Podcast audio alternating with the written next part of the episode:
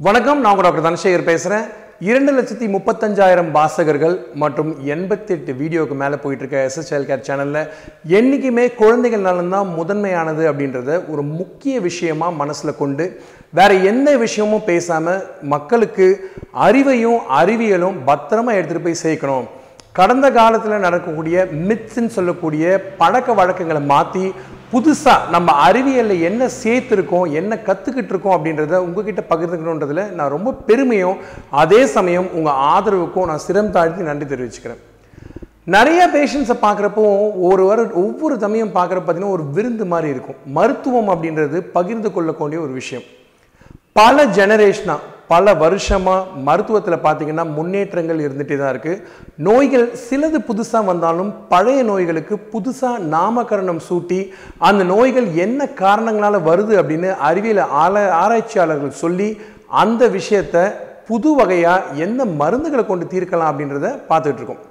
இன்றைக்கி நான் பேச போகிற விஷயம் குழந்தைகளுக்கு ஏற்படக்கூடிய மலச்சிக்கல். கான்ஸ்டிபேஷன் இன் நியூபார்ன் முதல்ல கான்ஸ்டிபேஷன் அப்படின்றது என்னன்னு கேட்டிங்கன்னா ஆங்கிலத்தில் அழகாக அது ஒரு டெஃபினிஷன்னு சொல்லக்கூடிய ஒரு வரைமுறையில் சொல்கிறாங்க மலம் கழிக்கும் போது வலியோ அல்லது காலம் தாழ்த்தி மலம் கழிப்பதோ கான்ஸ்டிபேஷன் அப்படின்னு சொல்லக்கூடிய மலச்சிக்கல். ஸோ மலச்சிக்கல் பெரியவங்களுக்கு அப்படின்னு பார்த்தீங்கன்னா தினமும் மோஷன் போகிறது ஒரு சாரார். இன்னொரு பக்கம் பார்த்தீங்கன்னா ரெண்டு நாளைக்கு மூணு நாளைக்கு ஒரு சமயம் கூட போகிறவங்க இருக்காங்க. ஒரு வாரத்துக்கு ஒரு சமயம் போகிறவங்களும் இருக்காங்க. ஆனால் இவங்க எல்லாருக்குமே என்னன்னு பார்த்தீங்கன்னா மலம் கழிக்கும் போது எந்த சிரத்தையோ எந்த வலியோ இல்லாமல் மலம் கழிக்கிறது தான் கான்ஸ்டிபேஷன் அப்படின்ற ஒரு டெஃபினேஷன் தாண்டி நாம் புரிஞ்சிக்க வேண்டிய விஷயம். இப்போ ஒரு குழந்தை பிறக்குது. ஒரு தாய்மார் வந்து அந்த குழந்தைய சிசரியன் செக்ஷன் மூலமாகவோ அல்லது சுகப்பிரசவம் மூலமாக பெற்றெடுக்கிறாங்கன்னு வச்சுக்குவோம்.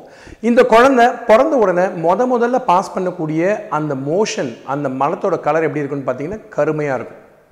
இந்த கருமையாக இருக்கக்கூடிய இந்த மோஷனை டாக்டர்ஸ் ஆகிய நாங்கள் என்னென்னு சொல்கிறோம்னு கேட்டிங்கன்னா மெக்கோனியம் அப்படின்னு சொல்லி சொல்கிறாங்க ஸோ இந்த மெக்கோனியம் அப்படின்றது ஒரு காலத்தில் அதில் எந்த பாக்டீரியாவும் இல்லாமல் குழந்தையின் குடலுக்குள் இருக்கக்கூடிய மலத்தை தான் மெக்கோனியம்னு சொன்னோம். குழந்தை பிறந்த உடனே மொதல் நாற்பத்தி எட்டுலேருந்து எழுபத்தி ரெண்டு மணி நேரத்துக்குள்ளே குழந்தைங்க பொதுவாக மலம் கழிச்சிடுவாங்க இந்த மாதிரி மலம் கழிக்கிற குழந்தைங்க வந்து மெக்கோனியம் பாஸ்ட் அப்படின்னு உங்களுடைய டெலிவரி நோட்ஸை பார்த்தீங்கன்னா அழகாக டாக்டர் வந்து ஒரு பாக்ஸை டிக் பண்ணியிருப்பார் ஸோ இந்த மெக்கோனியம் ஏன் முக்கியம் அப்படின்னு கேட்டிங்கன்னா குடல் இயங்கும் விதம் குடல் அசையும் விதம் குடலில் மலம் நகர்ந்து வரக்கூடிய நேரம் அது மட்டுமல்லாமல் குடலுக்கு வரக்கூடிய நரம்பு மண்டலமும் சரியாக இருக்கா அப்படின்றதுக்கான ஒரு மிக முக்கியமான ஒரு அடையாளம். உள்ளுக்குள்ளே இவ்வளோ விஷயம் இருந்தாலும் வெளிப்புறத்தில் பார்த்தீங்கன்னா ஆசனவாயின்னு சொல்லக்கூடிய ஏனஸ் குழந்தைங்களுக்கு ஒழுங்காக இருக்கா அப்படின்னு காட்டுறதுக்கும் இந்த மெக்கோனியம் பாஸ் பண்ணக்கூடிய ஒரு முக்கியமான விஷயம் ஒரு பெரிய நிகழ்ச்சி ஆகுது. முதல் நாற்பத்தெட்டு மணி நேரத்துக்குள்ளே உங்கள் டாக்டர் வந்து பார்க்குறப்போ குழந்தையோட ஆசன வாய் சரியாக வந்திருக்கா அப்படின்னு பார்ப்பாங்க. இது மட்டுமல்லாமல் குழந்தைக்கு முதுகு தண்டில் எதுவும் பிரச்சனை இருந்தால் கூட குழந்தைங்க மலம் கழிக்க மாட்டாங்க.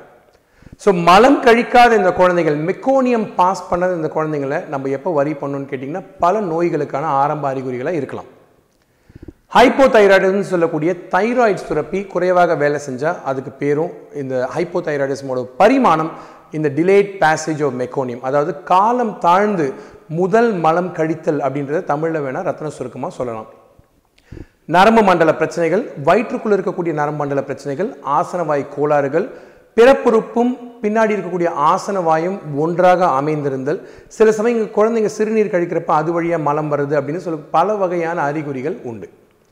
இந்த மாதிரி இருக்கக்கூடிய சூழ்நிலையில் முக்கியமாக அதை அவசரமாகவும் உடனே பார்க்கணும். ஸோ தைராய்டு டெஸ்ட்டு குழந்தைக்கு பண்ணணுமான்னு கேட்டிங்கன்னா கட்டாயம் பண்ணணும். இது நிறைய பேருக்கு புருவத்தை தூக்கக்கூடிய ஒரு விஷயம். ஆனால் இன்றைக்கி உலகம் பூராவும் பார்த்தீங்கன்னா நியூபார்ன் ஸ்க்ரீனிங் அப்படின்னு சொல்லக்கூடிய குழந்தைங்க பிறந்த மொதல் அஞ்சு நாளுக்குள்ளே பல வகையான நோய்களை பார்க்குறப்போ இந்த தைராய்டு பிரச்சனை முதன்மையான ஒரு பங்கு வகிக்குது.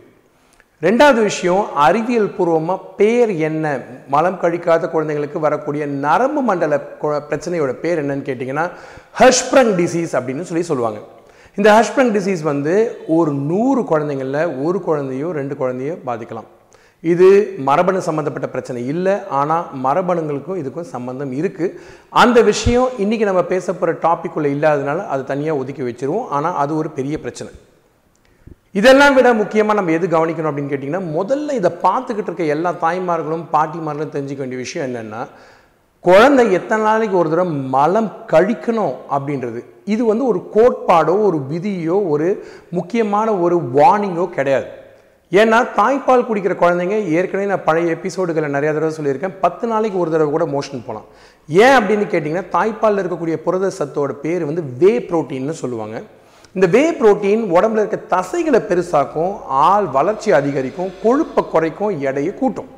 ஸோ இந்த வே புரோட்டீன் அதிகமாக இருக்கக்கூடிய இந்த தாய்ப்பாலை குடிக்கிற குழந்தைங்க மோஷன் வந்து கொஞ்சமாக தான் போவாங்க. ஆனால் இதே நீங்கள் உன்னிப்பாக கவனிச்சிங்கன்னா ஒரு நாளைக்கு ஏழுலேருந்து பத்து தடவை யூரின் பாஸ் பண்ணிகிட்டே இருப்பாங்க. ஸோ இதெல்லாம் நல்ல அறிகுறிகள் பயப்பட வேணாம். ஆனால் நோய் இருக்குது அப்படின்னு நீங்கள் நினச்சிங்கன்னா எதெல்லாம் பார்த்து நீங்கள் பயப்படணுன்றதை முதல்ல தெரிஞ்சுக்கணும். நரம்பு மண்டல பிரச்சனை வயிற்றுக்குள்ளே இருக்க நரம்பு மண்டல பிரச்சனையோ அல்லது மலம் சிற தாழ்ந்து காலம் தாழ்ந்து கழித்தல் எதை அறிகுறிகள் இருக்குன்னு பார்த்தீங்கன்னா குழந்தைக்கு வயிறு உபுசம் இருக்கும். குழந்தையோட வயிறுக்கு மேலே பார்த்தீங்கன்னா சின்ன சின்ன நரம்புகள் தெரியலாம். அது மட்டும் அல்லாமல் குழந்தை நிறைய கேஸ் போவாங்க ஆனால் மோஷன் பாஸ் பண்ண மாட்டாங்க. சில குழந்தைங்க கேஸ் பாஸ் பண்ணி திடீர்னு நிறைய மோஷன் பாஸ் பண்ணுவாங்க. குழந்தைங்க வாந்தி எடுக்கலாம். அதுவும் மஞ்சள் கலர் அல்லது பச்சை கலரில் வாந்தி எடுத்தாங்கன்னா குடல் அடைப்பு இருக்கலாம்.